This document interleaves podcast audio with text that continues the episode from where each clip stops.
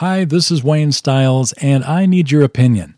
Next year, I'm planning to teach a Bible conference on the topic of waiting on God from the life of Joseph in Genesis. The dates are June 12 through 15, 2025, and the conference is going to be at the beautiful Glen Eyrie Conference Center in Colorado Springs. There'll be plenty of time to enjoy the Colorado setting and to get to know each other with some laughs as well. Fernando Ortega will be joining us to lead in worship each day and to give a concert one evening. So, because the venue is limited in space, I am gauging the level of interest with a one question survey you can answer at waynestiles.com/survey. It would take you like 10 seconds at waynestiles.com/survey. So, would you do that now? I would love to see you in Colorado next year. Seeing the lands of the Bible with your own eyes will change the way you read the Bible, and thus it'll change your life. See what I mean by visiting waynestiles.com/tours. Hello and welcome to Live the Bible. My name is Wayne Stiles, and this is the podcast that helps you connect the Bible to your life. Temptation can be tough, and I mean tough. To say no at times is, probably the only thing harder is that after you've successfully resisted and you have said no, and then somebody falsely accuses you of giving in. Well, in this episode, we're going to see Joseph encounter Potiphar's wife in Genesis chapter 39. It's a story that offers some powerful tools for resisting temptation and the encouragement we need to face injustice. Well, I'll be back in a bit, but for now, let's fasten our seatbelts and get right into the podcast. Years ago, I traveled with some missionaries to Moscow. Actually, went several times. The church that I was involved with at the time, we were uh, helping a local church there, but we were also went this particular time to train pastors, train some national pastors. It was great. I would, I just loved doing that. Well, on our first morning, I headed to the hotel lobby to meet our team as we were about to start the week and start the day. And I, I was the first one out, so I was kind of leaning over the balcony and just kind of waiting there for everybody. And I was just, you know, looking around, scanning the lobby, just looking at all the people. And there was nobody that I knew in the whole lobby. And I was I looked over to the right uh, where the bar was. The bar was like at the far right, and there were you know a few groups of people sitting around talking, and there were a, a group of ladies sitting over there talking, except for one lady, a very attractive lady, looking straight at me. I thought she was looking at somebody else, seriously. And she just kept looking at me. So, you know, you look away. I mean, obviously, it's like, that, that's weird. And then you look back to make sure, you know, she's not still looking, and she was. And as I looked at her, I remembered that someone told me that uh, prostitutes sat in the bar trolling for customers. and then she leans toward me and, and starts smiling. And a literal chill ran up my back as I put two and two together, and I can still feel it. In fact, I can still see her in my mind. The moment that our eyes met, it was like I just sort of froze. And in that moment, three very distinct words came to my mind. And I'll tell you what they are here in just a little bit. But for now, turn to Genesis chapter 30 9. Genesis chapter 39. We are in a series on the life of Joseph in Genesis, and Genesis 39 is the infamous incident regarding Potiphar's wife. What a chapter. Genesis 39, of course, is Genesis' uh, story of Joseph in Egypt. This is really our first scene of Joseph in Egypt. Joseph has been uh, our series so far, the messages that we've looked at in these last couple of chapters, have focused on Joseph as the favored son of 12 sons. He is the favored son of Jacob and was clearly designated so because Jacob gave him this coat that we often say coat of many colors, which was torn off by his jealous brothers, and they sold him into slavery and figured that they'd got rid of him. Then uh, we saw last time in Genesis 38 where Judah probably had had enough of the guilt of being around all his brothers and just decided to leave. And then that was the incident that we saw with him and Tamar last time. And then we get into Genesis 39 and it begins with the same information that we saw at the end of Genesis 37. So let's look the first few verses here of chapter 39.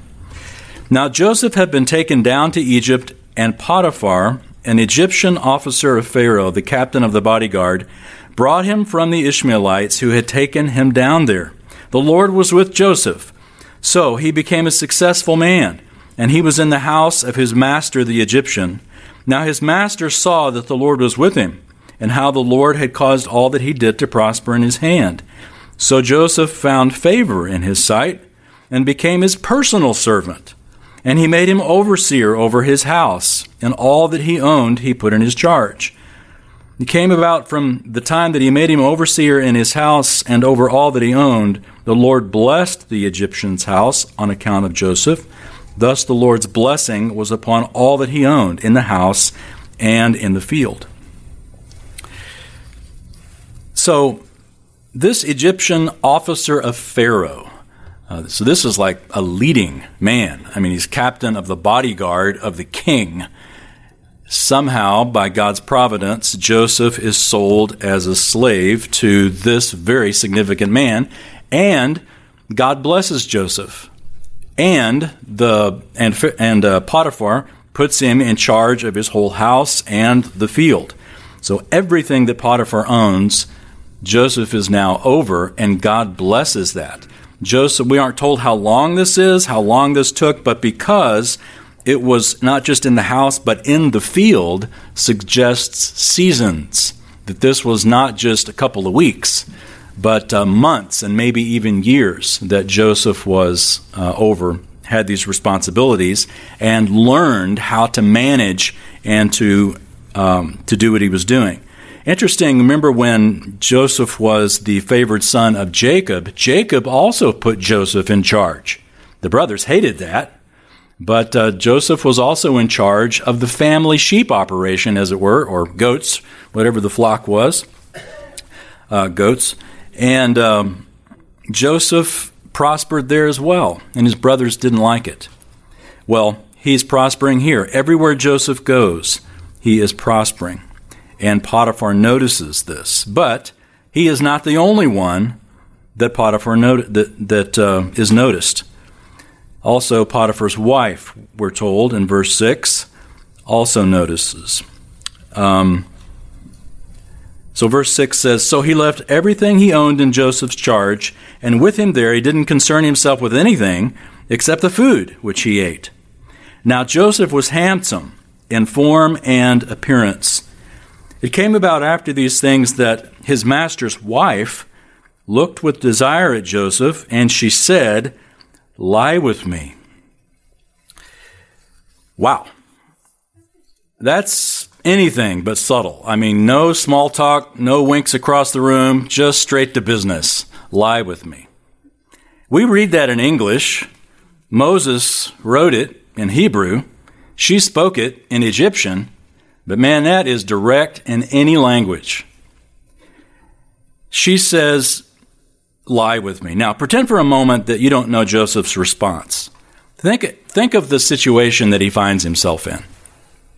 He is uh, completely removed from his family. He's completely removed from any spiritual encouragement or accountability. He is a lonely stranger in a strange land. He is a slave with few pleasures, if any. And this woman promises, or basically offers, a private um, incident here. And oh, by the way, remember who Potiphar is, the you know, the, the head of the bodyguard. That means when it came time to pick a wife, he probably didn't choose from the leftover Egyptian spinsters. He probably had Miss Egypt 1900 BC.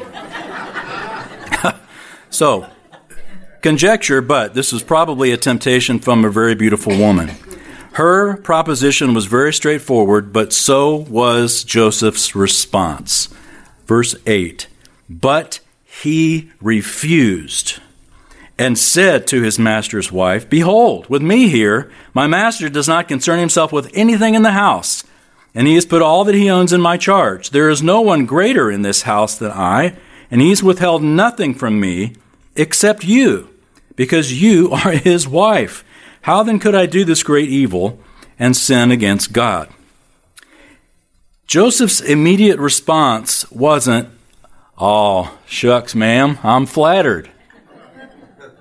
He didn't say, oh, well, you know, under other circumstances at another time, you know, maybe. Nope. He just flat out said he refused. And then he tells her why he's refusing. He basically says, if I paraphrase what verse 8 and 9 are saying, that he has a responsibility to his master and he has a responsibility to God.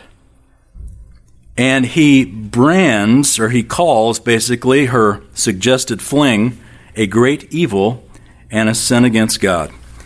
Joseph's words here give us a principle that is uh, helpful, uh, not just with regard to this particular type of temptation, but uh, all temptation. And here's the principle number one determine to see all sin through the eyes of God determined to see all sin through the eyes of God. And I say all sin because if this isn't something you struggle with, it can apply to whatever you do struggle with. Because we need to see all sin through the eyes of God.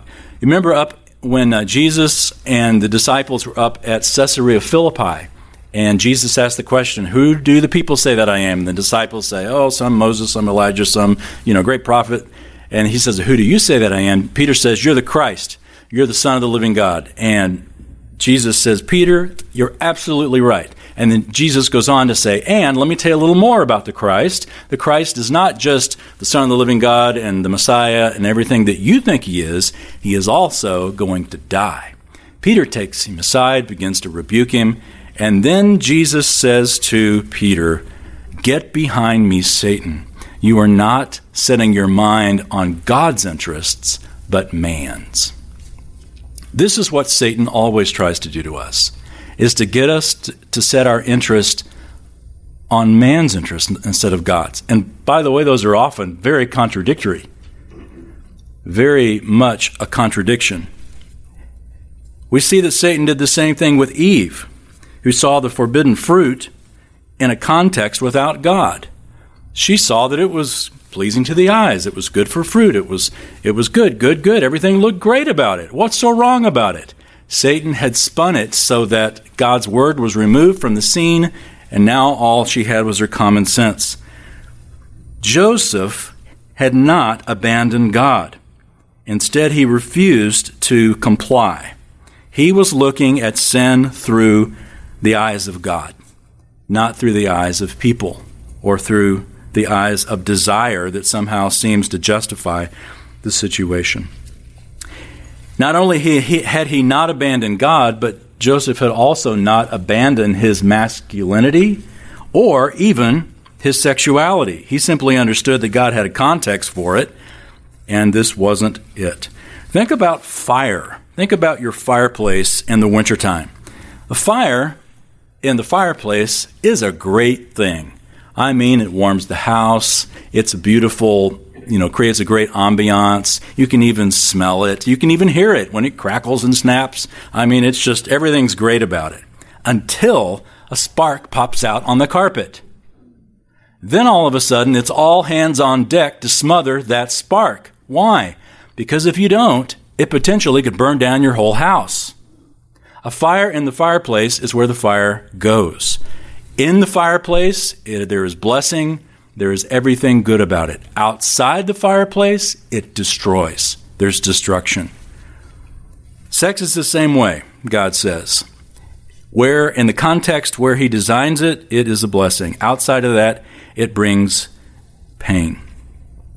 God, but God, remember, is not a prude. He invented this act, by the way. And remember, the, the, very, the very first command that God gave in the Bible required it be fruitful and multiply. So God's no prude. He just wants the blessing in the context of blessing. Joseph somehow got the wisdom to resist. How did he do that? He didn't have a Bible, he didn't even have the book of Genesis. Joseph was the book of Genesis. He got it because there was an oral tradition prior to Joseph that led all the way back to Genesis 1 and Joseph would have understood God's design and God's intention. By the way, uh, there's not a man in this room that doesn't struggle with this. I mean, we're not going to stand up and talk about it. And I know that even ladies uh, deal with it at some level. But uh, this is reality. The hard thing about this subject is that uh, we don't ever talk about it. I mean, it's, you know, we hear about it all the time outside of church. It is everywhere in the media. It is everywhere with things that you are trying to buy. And uh, because it works, it is a part of who we are. It's part of who God designed us to be. There's nothing unspiritual about it. But there's also the reality that many of us have failed in this area. And Satan would want nothing more to go, you know what? You're not Joseph. You didn't respond like Joseph did. You're done. The reality is it's not true. Remember Judah, the prior chapter. Remember what we saw last week with Judah. Judah blew it. God wasn't done with Judah. God was just getting started with Judah. That was part of Judah becoming who God wanted Judah to be. So, what this text is applying is from today on. It's driving a stake in the, in the ground and saying, from today on, this is who I choose to be because of the glory of God. The past is the past, and that's where it needs to be left. Jesus died for the past. We're going to leave it there. The temptation to compromise one's purity is not just a one time event, it is a daily decision. Look at verse 10. This wasn't just a one time thing for Joseph. Verse 10 As she spoke to Joseph day after day, he did not listen to her to lie beside her or to be with her. Now it happened one day that he went into the house to do his work, and none of the men of the household was there inside. She caught him by his garment, saying, Lie with me. And he left his garment in her hand and fled and went outside. Now, most of us, if directly propositioned like Joseph was, uh, would respond as Joseph did. It's like, you got to be kidding, and would leave. But the challenge, the tougher temptation, comes in the second temptation in verse 10 that is the day after day. The drip, drip, drip, drip, drip, drip of constant temptation can erode. It can create a, uh, a Grand Canyon, you might say. The erosion eventually can cause that if we let it. It requires constant vigilance, it requires constant renewal of the mind, especially in a culture like ours that is so steeped in it. Because Joseph had refused to even be with her, she had to get the jump on him. Literally, she had to get the jump on him and surprise him. And Joseph basically illustrates a principle that the rest of the Bible supports, and that is flee. Here's the second second principle that we can glean from Joseph's chapter here.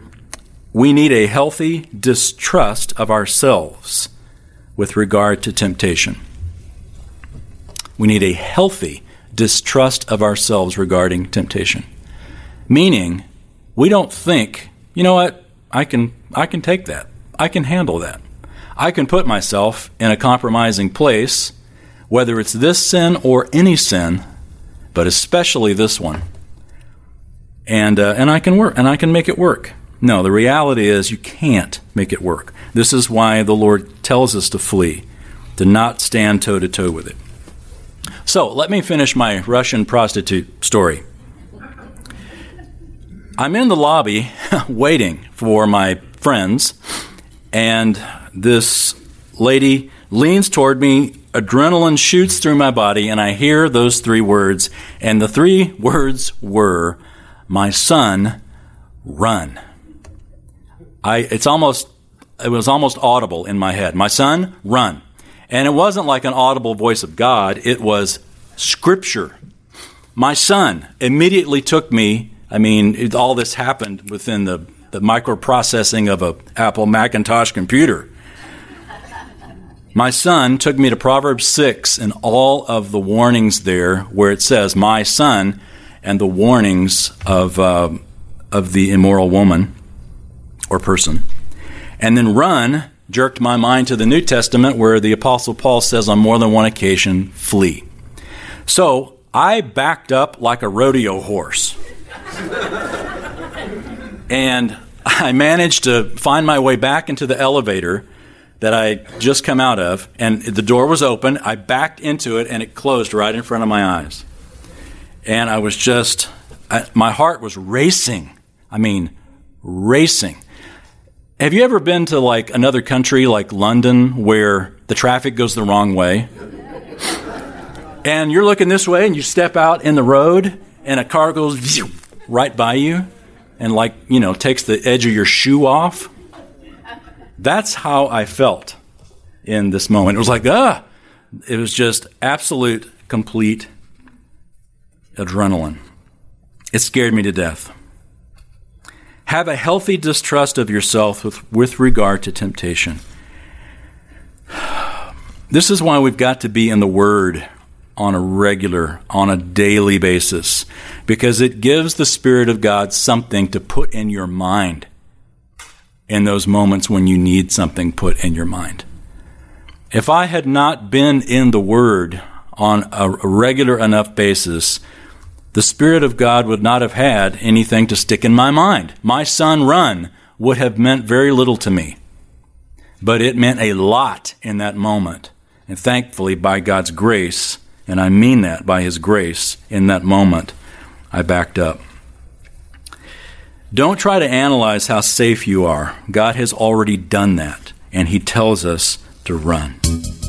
Hey everyone, Wayne here. You've read about the life of Jesus, you've probably even seen movies, but there is nothing like seeing the lands of the Bible yourself. Every person I've ever had on one of my tours said it has significantly impacted the way they read the Bible. And if you've ever been to Israel, you know exactly what I'm talking about. Well, registrations are open for my tours upcoming to Israel, Egypt, Turkey, Greece, Jordan, and Rome. That's right, whatever part of the lands of the Bible that you'd like to see, well, we're probably going there over the course of the next year. I would love to have you join me. You can see all the details and the itineraries and even videos at waynestiles.com slash tours. I hope you'll join me for a life-changing journey. Just see waynestiles.com slash tours. And now back to the podcast. Don't try to analyze how safe you are. God has already done that, and He tells us to run. And not only to run from, but to run to. Paul told Timothy, he said, Flee from youthful lusts and pursue righteousness. Notice the and. Flee and pursue. It's one action. It's not two actions, it's one action. That is, if you are pursuing, if you are fleeing this, that means you're running in the right direction. If you're running in the right direction, that means you're fleeing this. It's the same thing. We must be in the Word on a regular basis so that when temptation squeezes, and it will, Scripture spills out. When you're squeezed, let Scripture spill out. Potiphar's wife grabs Joseph. He, didn't, he doesn't pray about it, what to do. He doesn't share the four spiritual laws with her. He doesn't pull out a Dr. Toussaint tract. He doesn't even repeat the words that he had earlier. He simply twists out of his clothes and runs. Well, as the old adage goes, hell hath no fury like a woman scorned. Look at verse 13. When she saw that he had left his garment in her hand and had fled outside, she called to the men of her household and said to them, See, he has brought in a Hebrew. Now, pause just a second. Who's he? Potiphar. So, see, her real problem is not with Joseph, it's with somebody else. Okay, he has brought in a Hebrew to us. See, we're in this together. To us, to make sport of us. He came in to me to lie with me, and I screamed. When he heard that I raised my voice and screamed, he left his garment beside me and fled and went outside. So she left his garment beside her until his master came home. Then she spoke to him with these words The Hebrew slave whom you brought to us came in to me to make sport of me, and as I raised my voice and screamed, he left his garment beside me and fled outside. Hmm. Genesis never tells us what God was doing in the heart of Joseph here. If, as far as we know, Joseph was just pure as the driven snow. That he was never struggling with any of these incidents that we see. I mean, we see a little bit of it. We'll see a little bit of it in the next chapter. But the reality is, Genesis' purpose isn't to tell us what God was doing in Joseph's heart. But keep your finger here in Genesis and turn to Psalm 105. Look at Psalm 105. We'll look at this these verses in Psalm 105 starting in verse 17 a little more next week where they're a little more relevant. But I wanted to show you this because we get to see a little bit past J- Joseph's superhumanness in these verses. Psalm 105, verse 17. He sent a man before them, Joseph, who was sold as a slave. They afflicted his feet with fetters. He himself was laid in irons. Until the time that his word came to pass, the word of the Lord tested him. The word of the Lord tested him. If you've got a marginal reading there, and I hope you do, the word tested means refined. God was refining Joseph in this process. You know what that means? He's purifying him. He was putting Joseph in circumstances to refine him, to test him, to make his character what it needed to be. Back to Genesis 38. I think sometimes when we look at other people's lives, we tend to imagine that if we only had what they had, I mean, life would be great. It would be great. You know, if only my father would, dot, dot, dot. If only my spouse would finally, dot, dot, dot. If God would simply, dot, dot, dot, then all would be well. But the reality is, we're not the victims we think we are. We are sinners chosen by the grace of God, and He is refining us and molding us even if God put us in another place, you know what? It would still just be us in that other place. Wherever you go, there you are. it's this, the phrase is, and it is so accurate.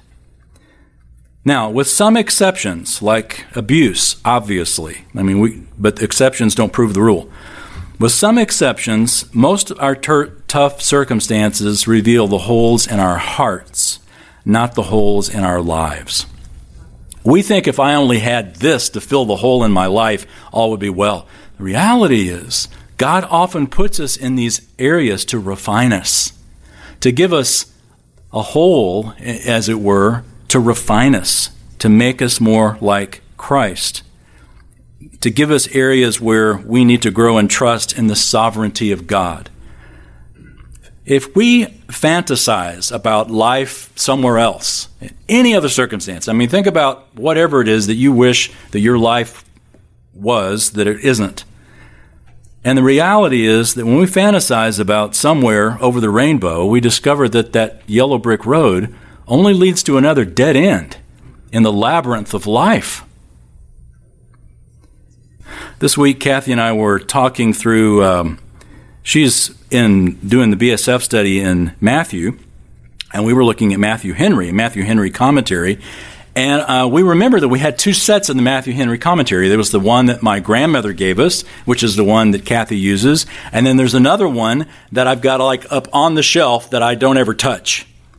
That was J. Dwight Pentecost's set of Matthew Henry. I got, I got it as a gift because uh, Dr. Pentecost's daughter used to go to our church. So she, if, if Dr. Pentecost didn't want something, he'd give it to her. If she didn't want it, she'd give it to me.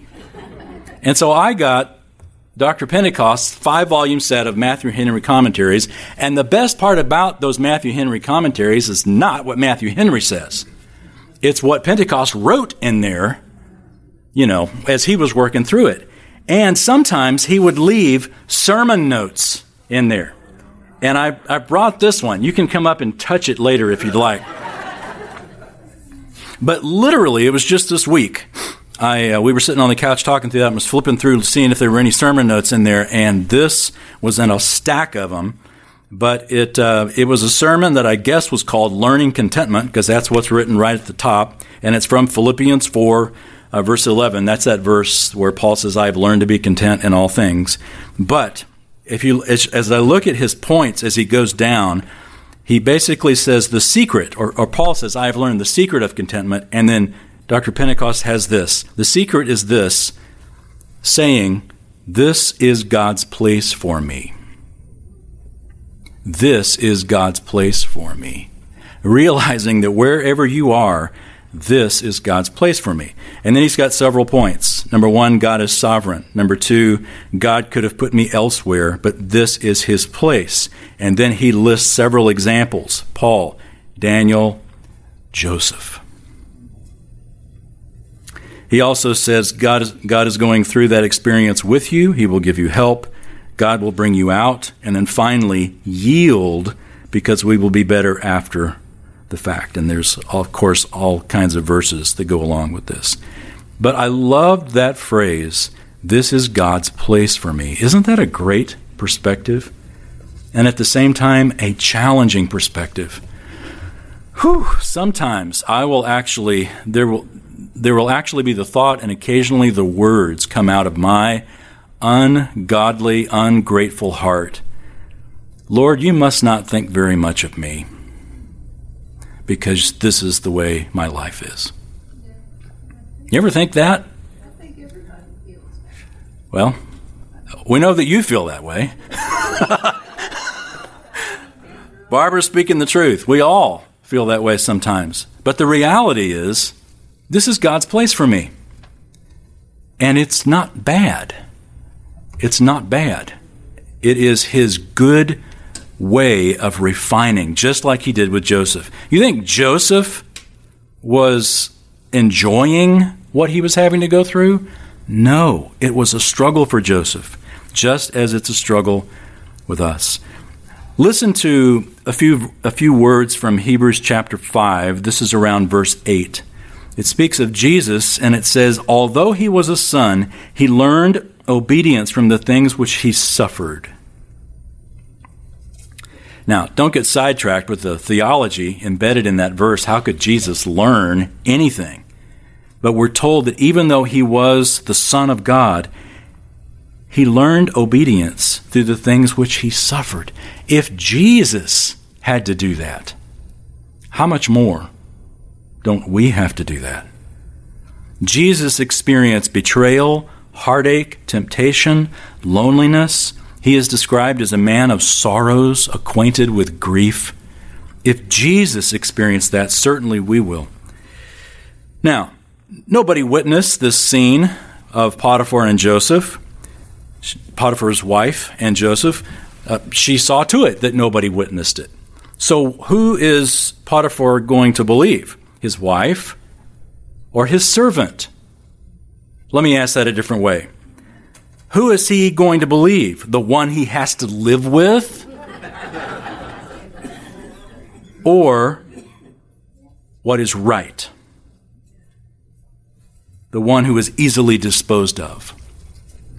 Sadly, the same thing happens today as it did then. The one with the power wins, regardless of what's right. Verse 19 Now, when his master heard the words of his wife, which she spoke to him, saying, This is what your slave did to me, his anger burned. So, Joseph's master took him and put him into the jail, the place where the king's prisoners were confined, and he was there in the jail. Potiphar hears the story he gets mad and he chooses to put Joseph in jail. Now, this is pure conjecture. The text doesn't tell us this. This is just me thinking out loud, but I'm not convinced Potiphar believed his wife. First of all, I mean, if any slave had attempted to rape my wife, I'd take his head off. You don't think Potiphar would have done the same thing? But Potiphar knew Joseph's character. God was with Joseph.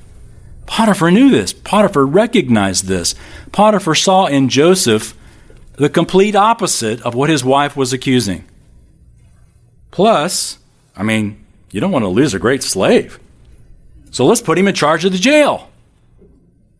Potiphar also would know very much the character of his accuser because she had just accused Potiphar as well. Now, Total conjecture, but I think Potiphar put Joseph in jail not only to save face, but to save Joseph's life and also to put him in a place where he could manage the jail well. All conjecture, but totally possible. Something else that's conjecture, I don't want to build a doctrine off of it, but we know that Joseph was a godly man, and he no doubt had prayed, God help me.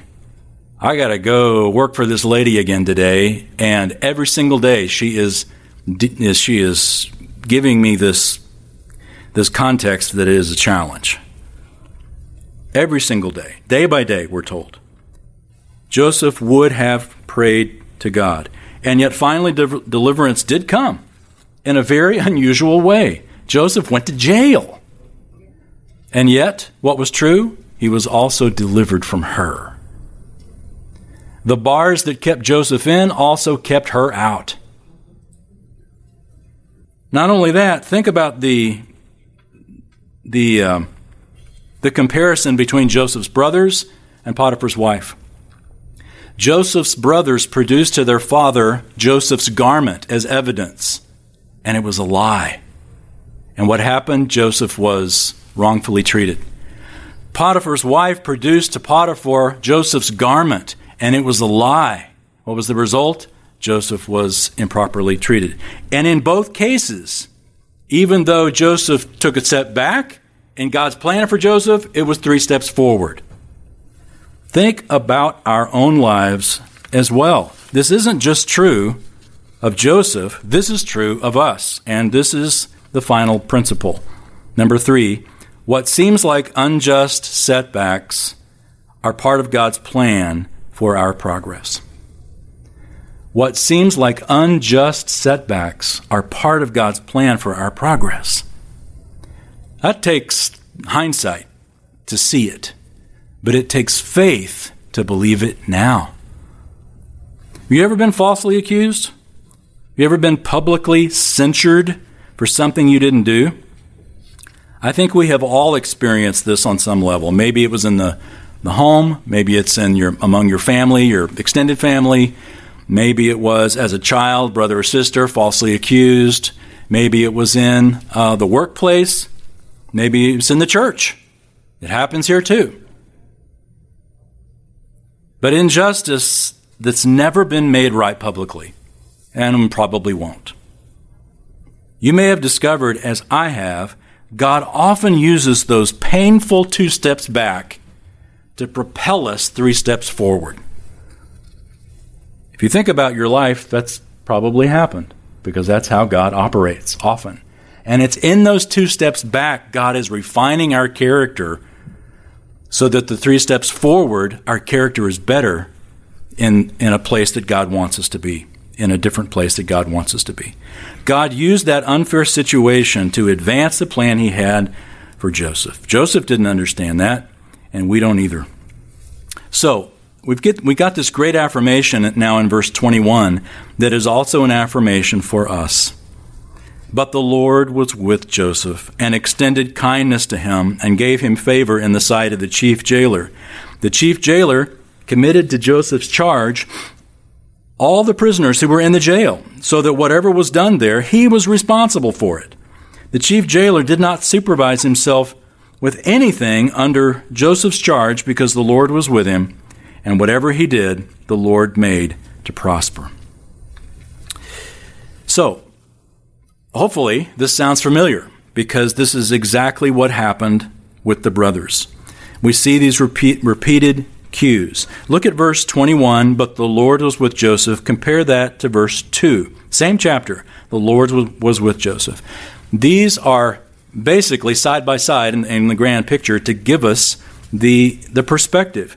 Prior to verse 2, we have this uh, summary Joseph had been taken down to Egypt, you know, parentheses, after his brothers had unjustly sold him, and he is put in this place where he prospers. Verse 2, the Lord is with Joseph. Then verse 21, now the Lord is also with Joseph in the prison. So we're seeing this pattern in Joseph's life that we are meant to see. That two steps back is in God's plan, really three steps forward. If you think about it in your own life and you pray, God, help me, and your situation actually gets worse, for Joseph, he prayed, God, help me, and he goes to prison. But the reality is, God is working in a way so wise, so wonderful, that we can't see it in the moment, but we know that He is. There are seasons of life like Joseph where we feel forgotten we feel imprisoned, we feel idle, unused, forsaken. But we're told God was with Joseph, and we know that God is with us as well. This is God's place for me. Will you say that with me? This is God's place for me. Thank you, Dr. Pentecost. Thank you, Joseph. Thank you, Lord. Let's pray. Once again, our Father, we're amazed at the strength and wisdom that you've given this young man. Youth is wasted on the young, we'll sometimes say. But the reality is, there are many, many godly young people that your Holy Spirit has given wisdom to sometimes on a level that surpasses many of us. Joseph is amazing. The insight that you gave him, not only for wisdom, but also the strength that we see in Joseph in this chapter, is amazing. And we are inspired by his example. But we're also very encouraged because we see the injustice that he dealt with in so many levels. We see the injustice that he struggled with, and we can identify with him. Um, we're also grateful, Lord, for these bits of wisdom, these win- windows into reality that you were with him. That all of these things weren't happening because you were somehow against him, but they were happening because you were with him.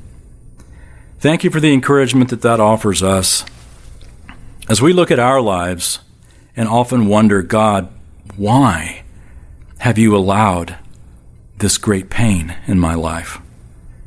And we can look at Genesis and we can look throughout the Psalms and we can look at the life of Christ and the apostles.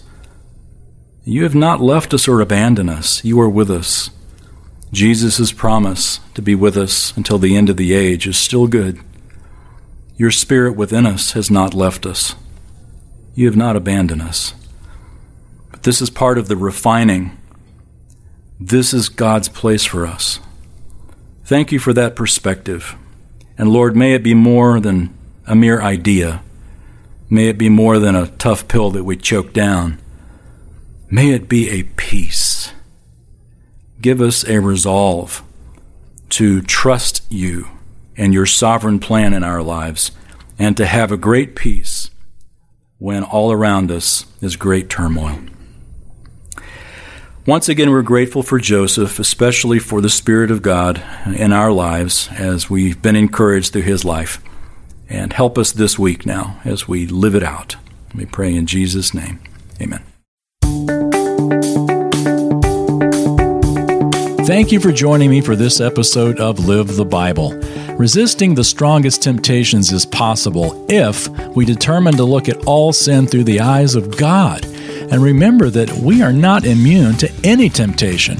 We've got to trust that those unjust setbacks in our life are actually part of God's grand plan for our progress. Even when it seems otherwise, we can trust that God will never abandon you, nor the good work that He's doing in you.